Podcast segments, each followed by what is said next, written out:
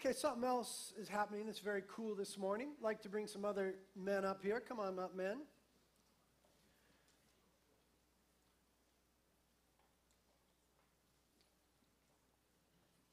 What we're going to do now, what we have the tremendous privilege of doing as a church community, is ordaining Ryan Hillner as a minister of the gospel.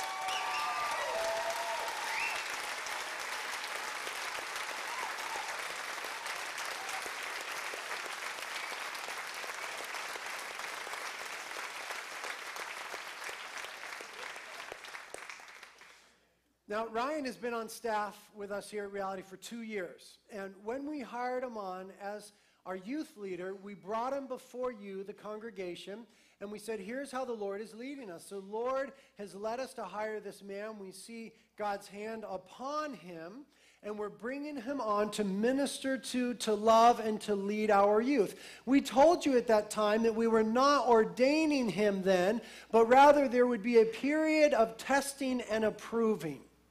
1 Timothy chapter 5 verse 22 says don't lay hands on anybody too hastily with regards to the leadership of the church. And so because we take the ministry and the pastorate very serious, we have a time of testing and approving. And so the other pastors in the church and the staff and the congregation and the youth have been watching him now for 2 years and we've seen that truly God has raised him up as a shepherd in this church and in these coastlands we see that God has called him, God has anointed him, and God has ordained him.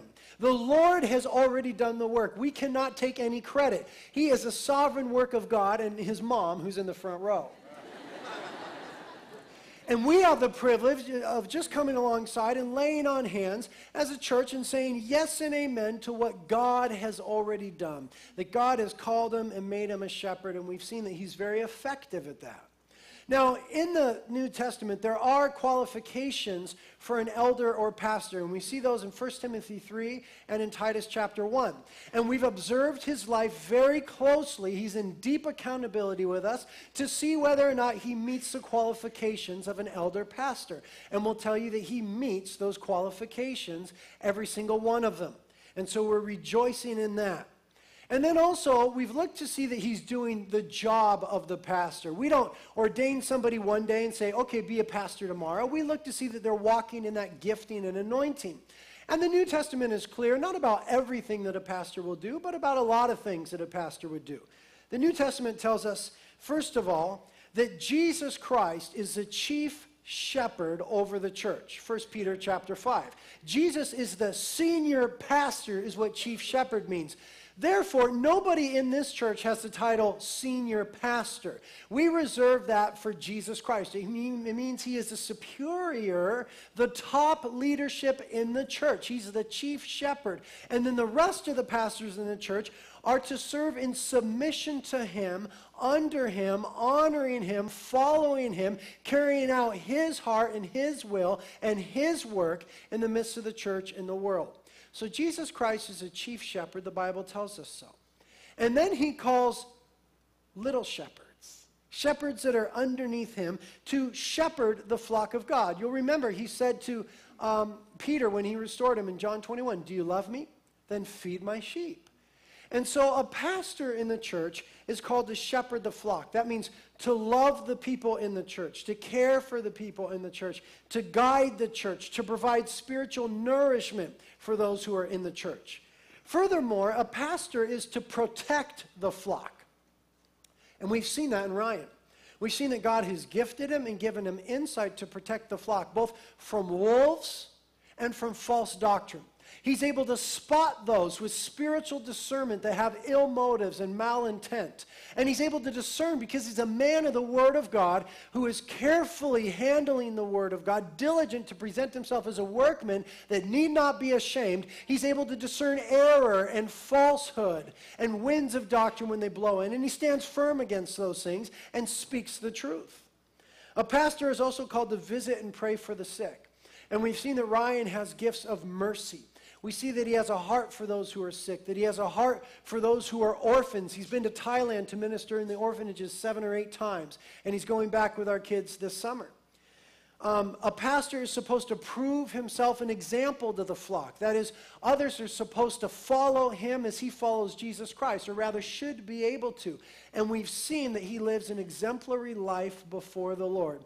In doctrine and in practice, in his personal life, we've seen that. Um, a pastor is also supposed to, supposed to guard against and watch for wolves. He does that tenaciously. If you're a wolf, he's your worst nightmare. A pastor is supposed to exercise oversight in the church. We've observed that he has wisdom beyond his years. He is a key leader in the church as we seek to follow Jesus Christ. He has wisdom, insight, discernment, and knowledge for the church beyond his years. A pastor is also supposed to take care of the church, and he does that very well. A pastor is supposed to preach and teach in the church, and he's done that faithfully for the last two years. And the fruit of his teaching ministry is evident in the depth of our youth group. Yeah, praise the Lord.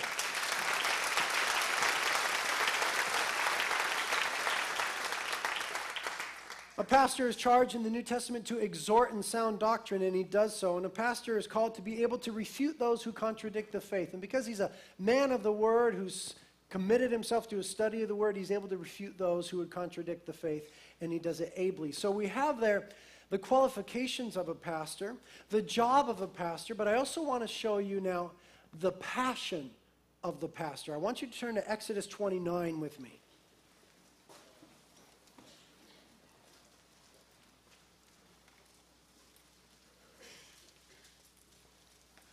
Exodus chapter 29. What we have in Exodus 29 is the ordination ceremony of Aaron and his sons. That is, Aaron, who was the high priest in Israel, and his sons. This is the ordination ceremony of them. There was a lot to it. We're just going to look at one facet or one aspect of it this morning. It involved a blood sacrifice of a ram. Okay? So, this is the Old Testament priesthood in Exodus 29 being ordained to the ministry. And I want you to take note of verses 22 through 24. It says in verse 22 of Exodus 29 You shall also take the fat from the ram, and the fat from the tail, and the fat that covers the entrails, and the lobe of the liver, and the two kidneys, and the fat that is on them, and the right thigh. For it is the ram of ordination ordination. If you have the King James, it says consecration. Okay, hold on to that. Verse 23 and take one, take of, one cake of bread and one cake of bread mixed with oil and one wafer from the basket of unleavened bread which is set before the Lord. And you shall put all these in the hands of Aaron and in the hands of his sons, and shall wave them as a wave offering before the Lord. So, what we have here in this ordination ceremony is that there is a particular ram that was sacrificed, and this ram in verse 22 is called the ram of ordination. Now, the Hebrew word that's translated ordination or consecration here literally meant to fill the hands of. That's a literal or wooden translation of the word, to fill the hands of, translated ordination or consecration here. Idiomatically, it meant this to delegate authority, responsibility, care, and dominion to. To delegate authority, responsibility, care, and dominion, literally to fill the hands. Idiomatically, meaning the gist of it was a delegation of authority. Now, notice that what they were to do was to sacrifice this ram and then to fill the hands of these young priests with both parts of the ram and the bread. The parts of the ram were the, it, the rich inward parts, the, the fat around the liver and the lobe of the liver, and also the strong right shoulder or the right thigh. And then also, you were supposed to mix this bloody, fatty mixture with some bread. Now, this is an Old Testament picture or foreshadowing a prophetic vision of Jesus Christ, who is the sacrifice that enables us to do his work. In the rich inward parts, we have a picture of Jesus in his deity. In the bread, we have a picture of Jesus in his humanity. Remember, Jesus said, I am the bread of life. And so we have here this vivid visual that those who are entering into the work of the Lord were to have their hands filled with, overflowing with, saturated with the sacrifice, namely Jesus Christ.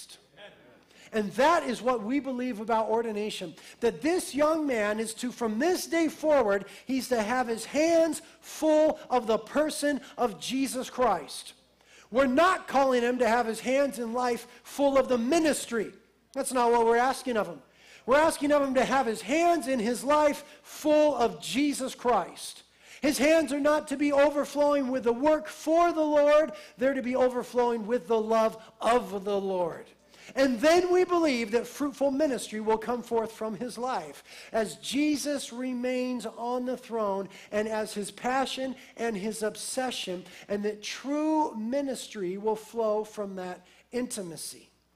Now, notice that once these priests' hands were full of the sacrifice, it says in verse 24 that they were to offer it as a wave offering to the Lord. This is very interesting here a wave offering to the Lord. The, their hands are full of the warm guts of the sacrifice and the bread. It was a visual and a feeling they would never forget. And they would stand before the altar. And the altar for the Old Testament priesthood was a place of service. It's a place where they did the work of the ministry unto the Lord and on behalf of the people. And a wave offering was waved in a very unique way and not in any other way. As they were holding this sacrifice, the prophetic vision of Jesus Christ, they were to wave it between them and the altar like this back and forth between them and the altar, this sacrifice that filled their hands. And what that communicated to them on this day was this that they were always to keep the sacrifice between them and the place of ministry that Jesus Christ has got to remain between the pastor and the work of the ministry. Jesus Christ is preeminent.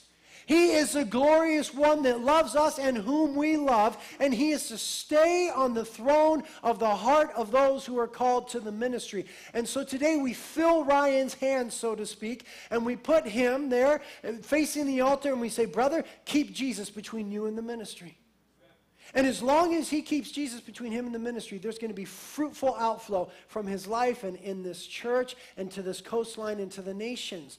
And we, as a community of faith now, led by the Holy Spirit under the headship of Jesus Christ, should embrace him in his calling and encourage him in his passion. His passion is not ministry, his passion is Jesus. And so we come alongside him in that as now those who would receive from his ministry to love him toward the Lord, to hold up his arms in prayer and in accountability. And so it should be for each one of us that we never let Jesus get anywhere else other than the throne. He stays on the throne. We never let the ministry get between us and him. And so, young man, that's what we're expecting of you. We're expecting of you to love the Lord and to love the Lord's people. But don't confuse the two. Let the Lord be first. And then we believe that from your life will come tremendous fruit. So now, church, we're going to pray over him. The pastors are going to lay hands on him, and you're going to agree with us in prayer, and we'll ordain him.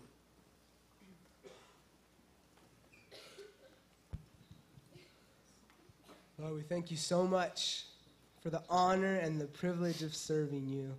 Lord, we don't deserve to be able to do that. Lord, we know you could do ministry, and you do do ministry so much better than we ever could. And yet, Lord, you choose to use us. You choose to use us, Lord, and we thank you for it. It's an honor, it's a privilege. And Lord, today we just recognize not that Ryan is great or that he's a, a great teacher or that he's a, he's a great shepherd or that he's just a great guy, but Lord, we recognize that you are great. And we declare that great is the Lord, and you are greatly to be praised. And so we give you the praise, Lord. We give you the thanks. We thank you for saving Ryan. We thank you, Lord, for the calling that is on his life. We thank you, Lord, that you called him uh, out of the world and you call them unto yourself, Lord. You call them to be with you and to serve you and to serve your body. We thank you for that, Lord. We thank you for giving him the strength to obey you in that calling. And today we recognize, Lord, that your hand is on him. Your hand is on him, Lord. And you've already ordained him, you've already consecrated him to be your minister. And so today, Lord, thank you that we get to partner with you in that and say yes and amen to what you're doing. We ask that you'd fill him, Lord, with your spirit. You'd give him everything that he needs for life and godliness, everything that he needs to bring glory to your name and to edify the body of Christ and to evangelize the world effectively for your name, Lord. We ask it in your name. Thank you, Father. Thank you for your kindness to this body that you would raise up another shepherd. We see that you are very kind, Lord, that it is you that has done this. Lord, we together ask that, again, Lord, that you would keep this man from pride. Lord, that you would be very kind to him in that way. That Ryan would remember that he is dead, he was dead, but now he's been made alive in Christ. That he would constantly, constantly be seeking you for everything, for all that he does, Lord. Pray that you would protect him. Lord, that you would protect him, Lord. We're so blessed by this beautiful work that you have done in this man. Beautiful part of the body here. Thank you, Lord. Yes, Lord, thank you. This is your son. You've raised him, and we're thankful, Lord, that today you are appointing him to love you and to serve others. So we pray that you would give him the mind of Christ, that he might, Lord, be able to continue to discern the things of God.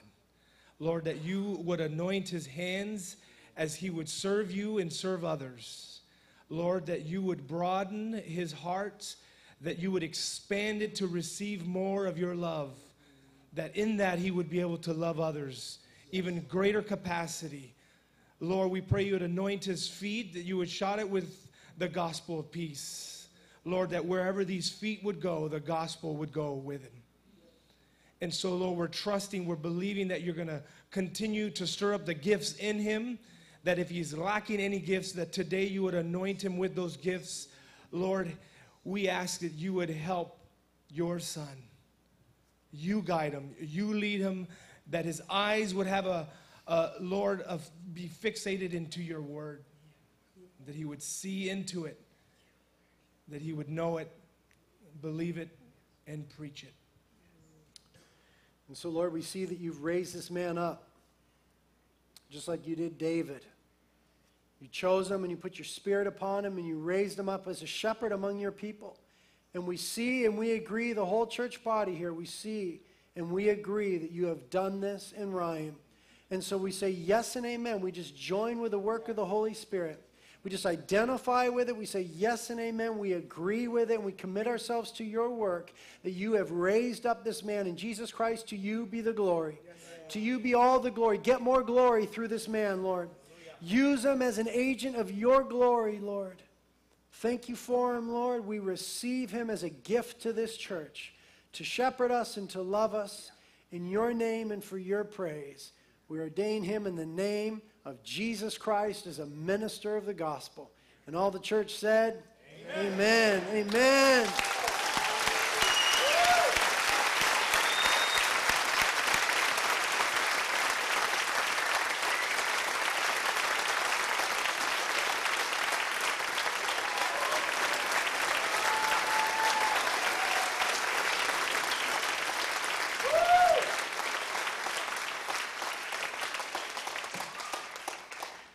So you were wondering why the pulpit was so short today. we now have the incredible honor and privilege of hearing Ryan's first ever sermon to big people.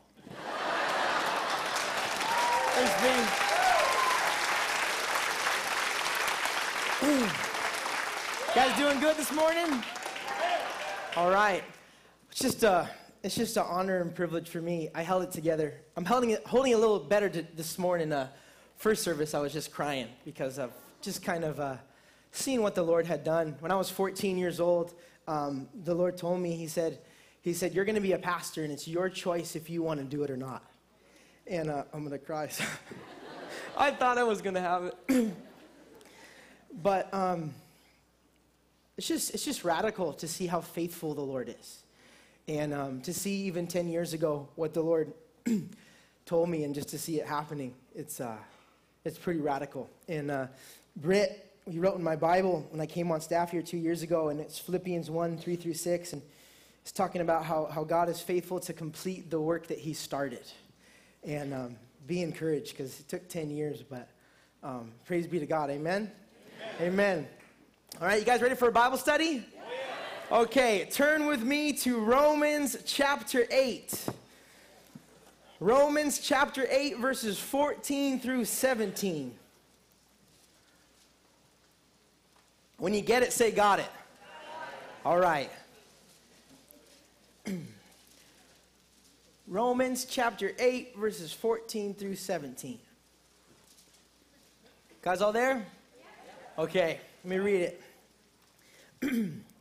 it says, For all who are being led by the Spirit of God, these are the sons of God.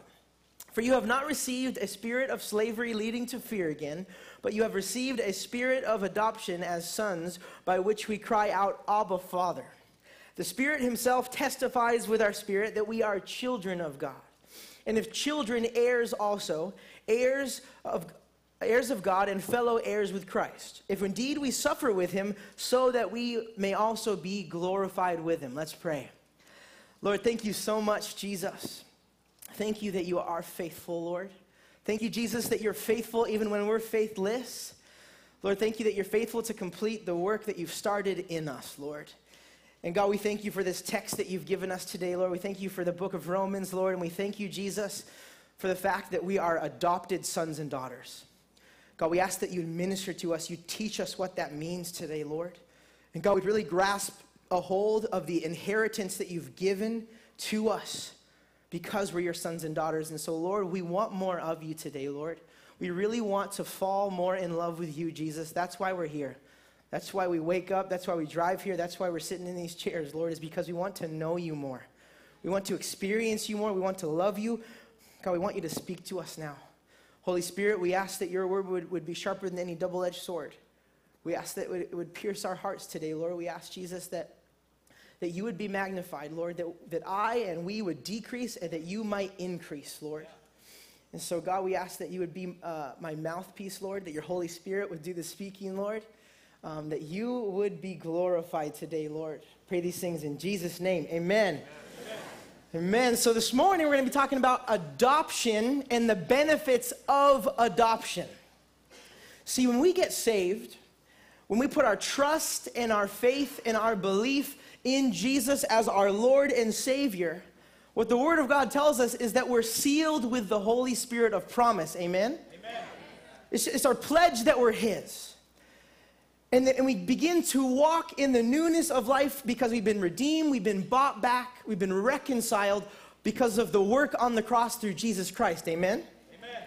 And what that does, because we're sealed and because our trust and our faith is in Jesus Christ, what happens is, is, is we're adopted into his family. We become a part of his family. We're sons and we're daughters. And if we're sons and daughters of the King, the King of Kings and the Lord of Lords, what does that make us? It make us princes and princesses. That's fun, right? You don't have to be like five years old to be a princess. You can be as old as you want and you're still God's princess. But what that makes us as sons and daughters to the king, that makes us princes and princesses. And as the body of Christ, what that makes us is brothers and sisters in Christ because we've been adopted into his family. Amen? Amen? We've been adopted in as his family because God restored that broken relationship on the cross. Amen? It all comes back to Jesus. And because of our faith and trust in the Lord, God adopts us into his family. We're all brothers and sisters in Christ. We're all his sons and daughters. We're princesses and princes. Amen? And in that, there's benefits of adoption. We get things because we're his sons and daughters. That's cool, right? That's really fun. We're going to talk all about that today the benefits of adoption. And the benefits of adoption are our inheritance in Christ Jesus. Because what Romans 8 tells us is that we are heirs to God and co heirs with Christ of God's inheritance because we're sons and daughters of God. And so the coolest part is, is that if we're co heirs with Christ, that whatever Jesus gets, we get.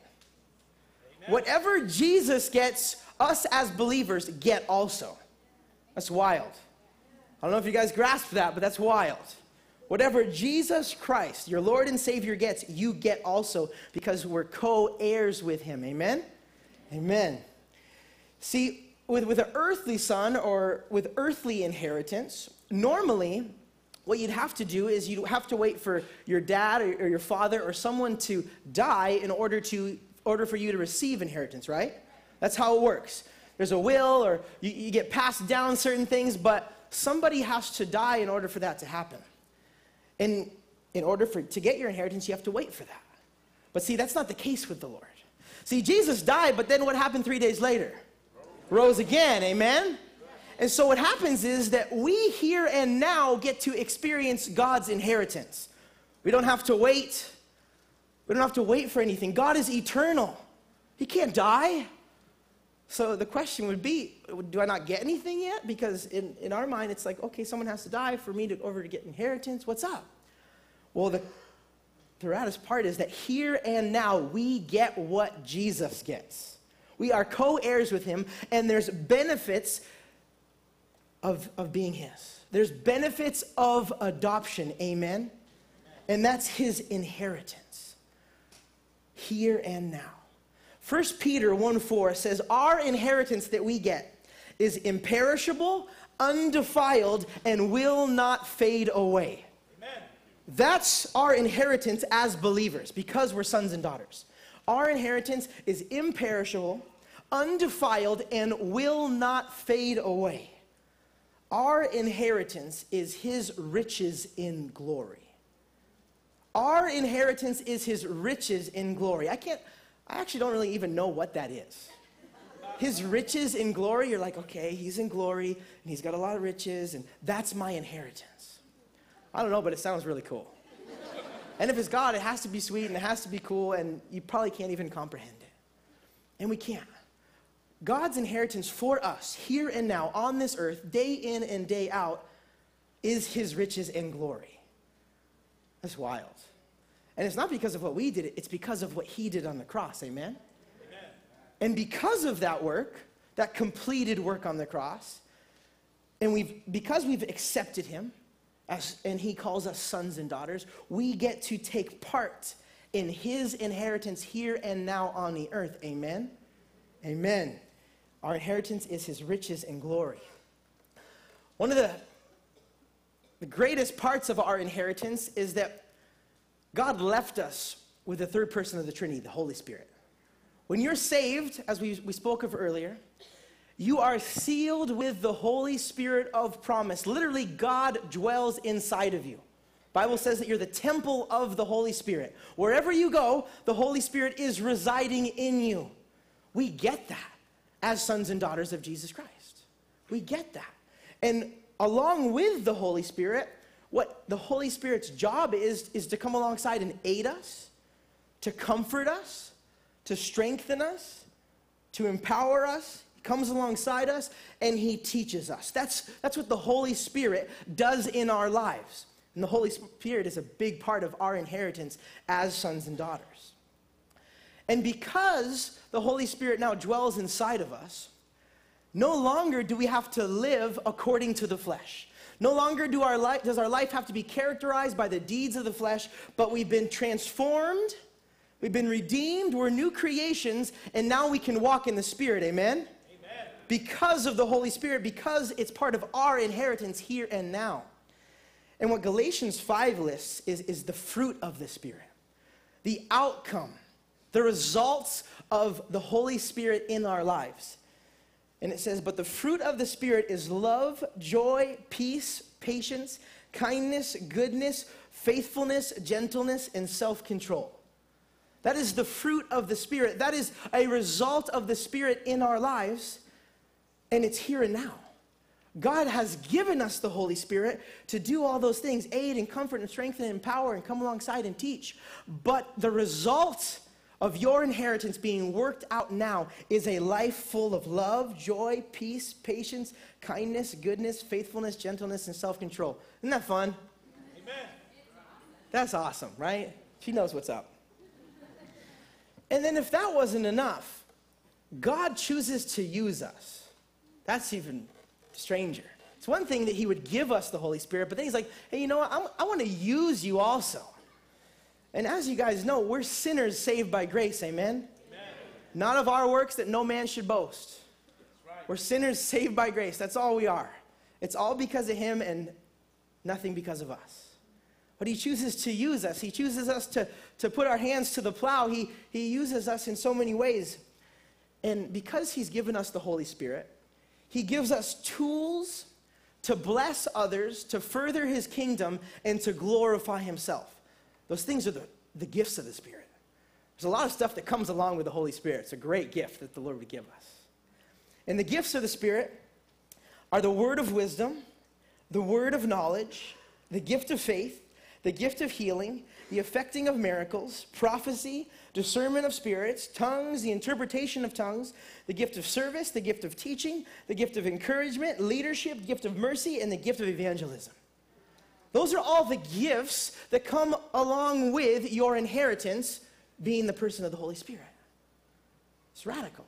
These are all the things that we get. If you want to know more about the gifts of the Holy Spirit, um, last summer Britt did a whole teaching on it. So there's about a 12 week message on the gifts. You should go get it.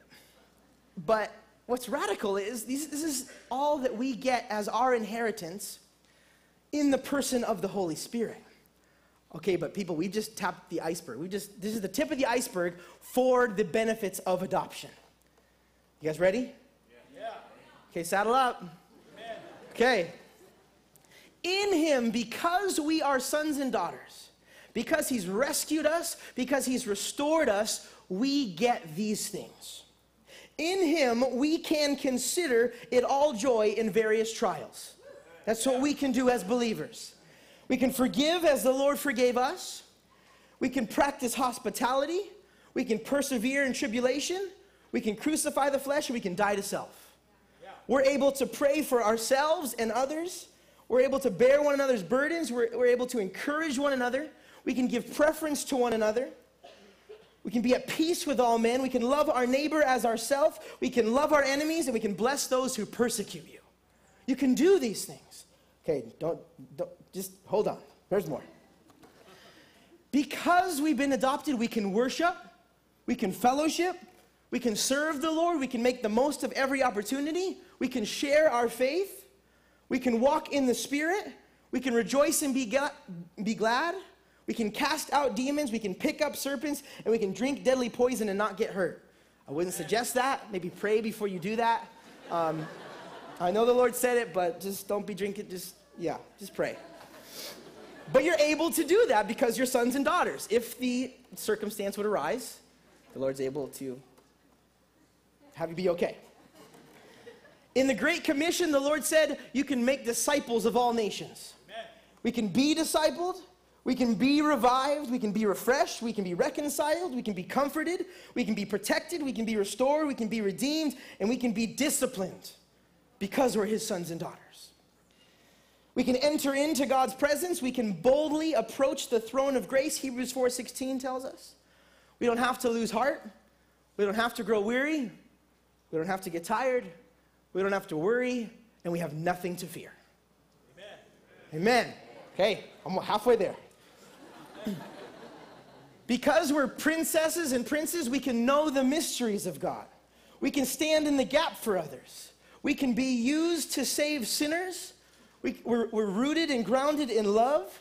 Because of Jesus, we have authority in the spiritual realm. We are more than conquerors. We can rebuke the devil. We can make the devil flee. We can stand firm against the schemes of the enemy, and we can stand firm on the word of God. That's what we're able to do. That's the benefits of adoption. We have the power over sin. We have the power over death. We have the power over the devil.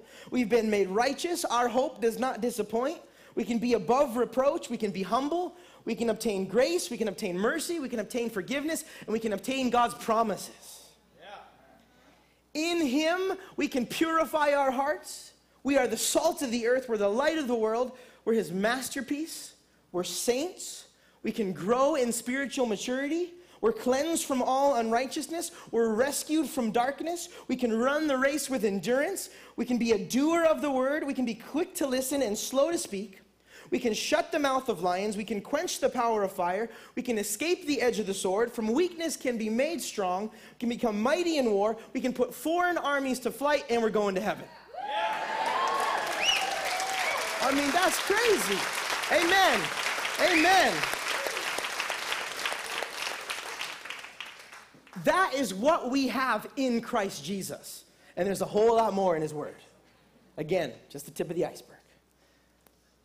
That is what we have as believers, as sons and daughters. That, those are the, the benefits of being His sons and daughters. That is what comes along with it. But the coolest part is, is that we have direction and we have purpose. Isn't it nice to know why you're here and what you're supposed to do on this earth? Hey, I'm supposed to love the Lord. I'm supposed to worship Him. I'm supposed to glorify Him with all I do. And I'm supposed to love others as much as myself. That's what our job and our task and our purpose and our direction is. We know that because we are in Christ Jesus. Amen? Amen? We can know that. That's the hugest question. What am I supposed to do? Why am I here? What's going on? It's all in the Word of God and it's all part of your inheritance. It is. It's all there. We have direction, we have purpose, and the best part is we have a daddy and a papa who loves us yeah. And who gives us good things. Yeah. That's what it comes down to. We have a daddy and a papa that loves us and gives us good things. In Romans 8, it says that our spirit cries out, Abba, Father. Abba, Father. It's a term that denoted intimacy and trust, as a little kid would go to her father and just say, Papa or Daddy. See, that, that's what it's all about. Because of our relationship, our restored relationship through Jesus Christ, we have direction and we have purpose, and what it all comes down to is we have a papa and a daddy that loves us and gives us these things. Hallelujah. That's as simple and as sweet as it gets. Our inheritance is God giving us good things. And it's radical because we're sinners saved by grace, right?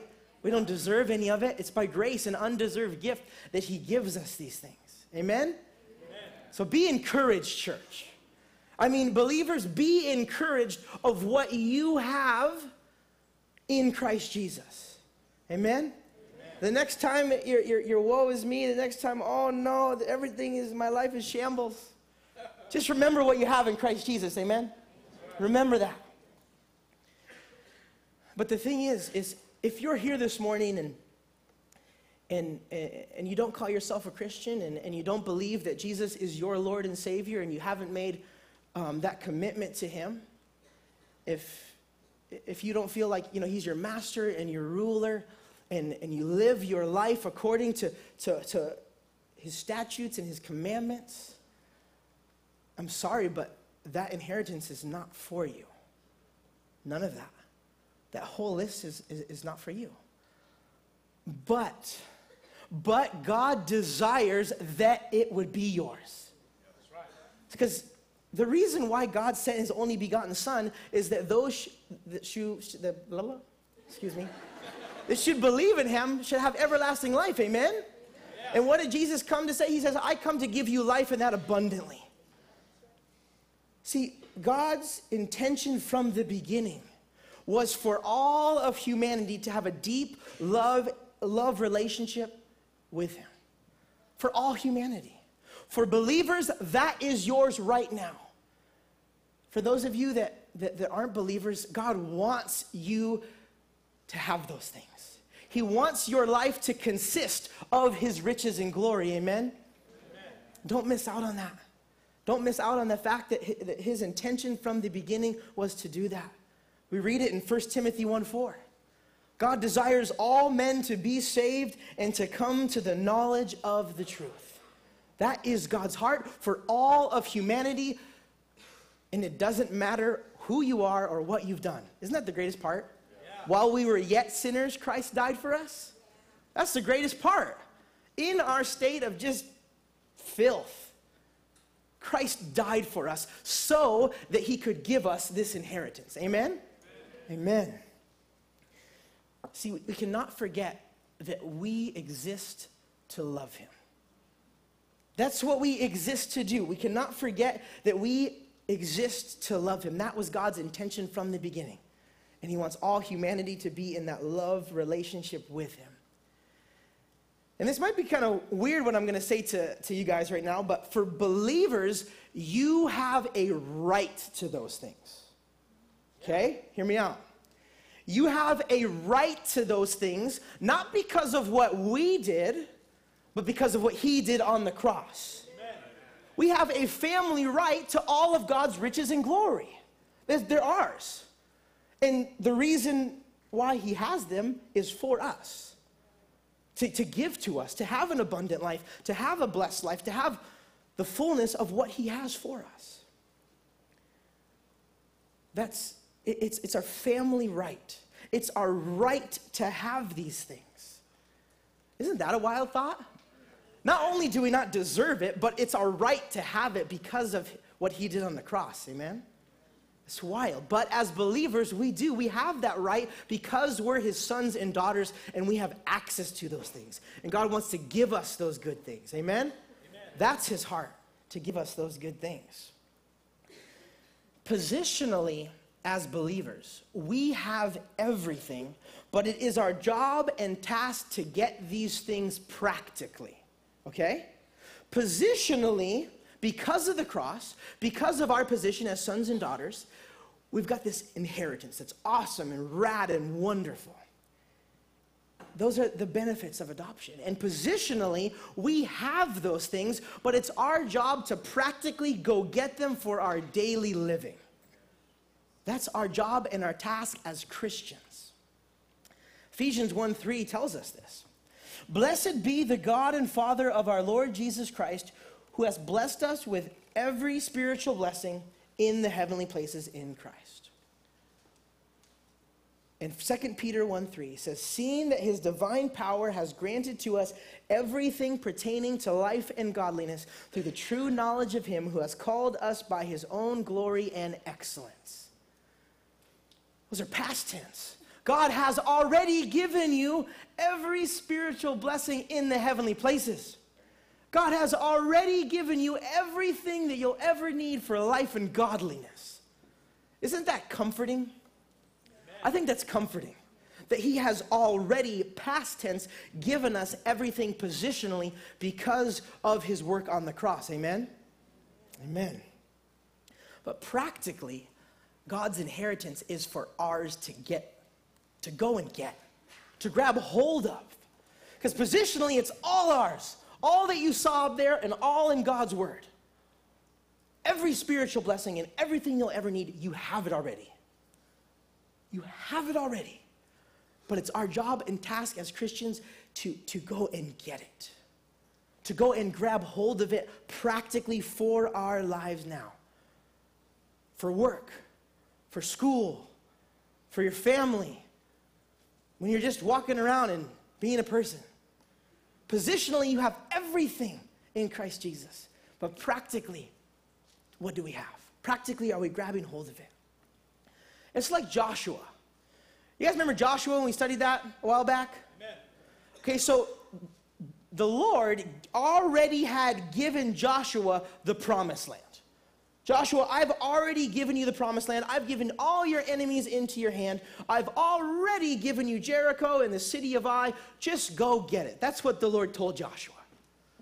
And what Joshua did is he trusted in the Lord, he believed in the Lord, and he practically got what the Lord positionally already gave him. We saw that. Yeah, there was the Jordan River and there was enemies and there was larger armies and there was fortified cities, but you know what? God had already given that stuff to Joshua and Joshua was going to go possess it for his own. He was going to go take hold of what, the God, what God had given him. Isn't Joshua rad? Amen. Amen.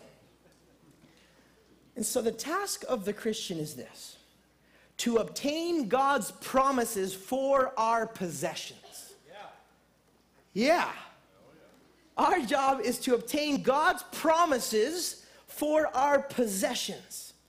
Because again, it's all ours, positionally because of the cross. But how much of this is yours practically here and now? That's our job. Man, God has got numerous, maybe innumerable promises that He has already given me. Man, am I grabbing hold of all that the Lord has? I'm going to try to use an analogy for you right now. And uh, who, who in here likes Costco? I love Costco. Costco, in my mind, is one of the greatest places on earth, really. Um, there's just so much fun to be had at Costco. Uh, you know, if anybody has any errands that, hey, I need to grab something at Costco, man, I want to drive out, I'll be like, yes, I will drive out. I'll, my own gas, no problem. Because what happens is when you get to Costco, I mean, it's an enormous store, there's enormous rows, there's just a lot of fun things. I'll just find myself just walking up and down rows, just going, okay, that looks fun. Wow, that's, that's cheap. Okay, I want that. That's, wow, that's really fun. Can I do that? Can I buy that? And what happens is it, it, it goes more than that. At Costco, you, you're just oogling at everything that's good, right? You're seeing things, you go, wow, that's awesome. Look at that air compressor. I want that thing. But what happens is you're like, man, I'm hungry. I'm hungry. But then you make your corner and you see the samples. And there's just samples galore. Oh, have lunch there all the time. Just go around. It's awesome. It's awesome. And, and so you know how excited I'd be if someone came up to me and said, hey, you know what, so and so, so and so died, and um, they left you Costco, the warehouse. the whole warehouse. Here's the keys. Open it up anytime. It's yours. All that goodies. I'd be like, all right. I'd say, everybody, I loudspeaker, just everybody out, please. This is mine now. I got. Thank you. I would be, I, I'd be overjoyed. I'd be undone. I'd go in there all the time. I'd just walk around. I'd check what I had. I'd see. I'd take full advantage. I'd, it would be awesome.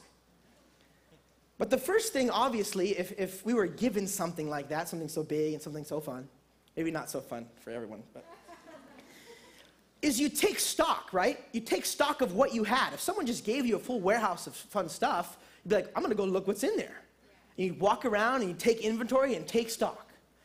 And then the second thing is you, you take full advantage of that stuff. I mean, if there's something that you need to do and, Co- and your Costco has it now, you go get it, right? You take full advantage. That's mine. That's mine. And in the same way, I'm going to try to tie this analogy into the Lord.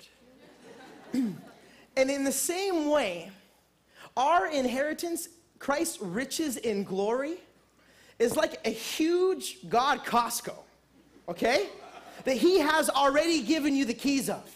And He says, inside of that is all the grace and mercy, all the comfort, all the help that you will ever need.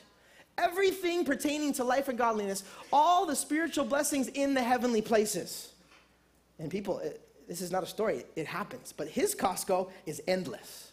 Amen. There's not four walls to it, it's not something that can waste away. Remember uh, 1 Peter 1 4. Our inheritance is imperishable, undefiled, and will not waste away. Amen? And so, what God does is He has given us this entire just warehouse of blessings, and that is your inheritance. And He says, It's all yours, go get it. Go get it. That's exactly what He's done. And so, the, I, and I wish it was as easy as, as going into a store and there was a row that said grace, and then you walk over and it said mercy and uh, wisdom. Yeah, that's over on that side of this. And you could go and you could just grab. I wish you could take a card in there and go, I need some wisdom, I need some mercy. Oh, I'm really tired. Oh, the Lord never gets tired. Okay. And, and you know what? It, it is like that. Because we can ask and seek and beseech and petition the Lord for those things. Because remember, He has already given it to us positionally, but it is our job as Christians to practically grab hold of those things that He's already given us. Amen? And so we should do the same thing with, with, with God is we should take stock. We should know the inventory. We should, we should know the Word of God. we should know the word of what we have in Christ Jesus. And then the second thing is we should, we should take, take full advantage of what is rightfully ours because of Jesus Christ. Amen? We should take full advantage of it. But remember, you can't take full advantage if you don't know what you even have. And so it, all comes down to because of what Jesus did, I get these things. I don't deserve them. Man, I don't deserve them at all, but they're rightfully mine now because of him. Wow, trip out. That's crazy. But I need to know what I have and then take full advantage of those things. Can you, can you even imagine how much different our lives would be if we really took all that God has and applied it to our life? I mean, that entire list that I read, if that characterized our life, that, you know, we were always patient and, you know, we, we, we could be refreshed and be renewed and we didn't grow weary and, you know, we were rooted and grounded in love and all these things, if they really practically showed in our lives, you'd, you'd be superhuman. You'd be Jesus. That's what you'd be. But that's the goal of the Christian life, right? Want to be more like Him? And so it's, it's all about getting the fullness of what God has. And, and Paul said it really good in Philippians 3 13 and 14. he says, Brethren, I do not regard myself as having laid hold of it yet. But one thing I do, forgetting what lies behind and reaching forward to what lies ahead. I press on toward the goal for the prize of the upward call of God in Christ Jesus. See, Paul, he said, You know what? Brethren, I do not regard myself of laying hold of it yet. And to tell you the truth, brethren, brothers and sisters in Christ, we will never totally grab hold of all that God has until we see Him. That's the reality. That's, that's the truth of it.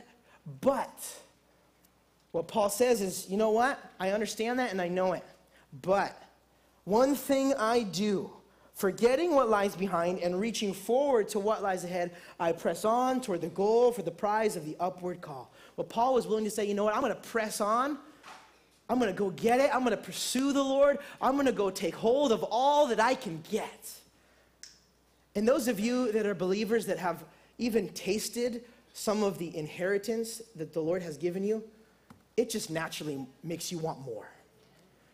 And so, what I want to charge us as, as, as a body of believers, as Reality Carp, as, as those, of, those that have come to church this morning, is to grab hold of more that God has for you. you Don't ever think that you've gotten here and I've gotten all that God has. Maybe just look around the aisle, then you'll see the sample section. just kidding. no, but be encouraged. But don't leave this place without, man, grabbing hold of more uh, of where, you know, what more than the Lord might have of you. You guys ready to worship Him for that? Yeah. I am. Let's pray. Thank you, Lord. Thank you, Jesus, that, that you desired to give us the fullness of who you are. And Lord, we have tasted and seen that you're good, but we want more.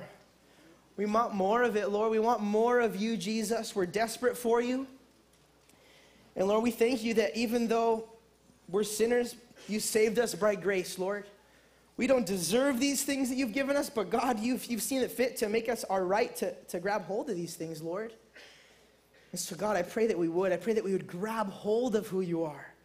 I pray that we'd experience you more. I pray that we would, man, Lord, obtain more of your promises for our possessions.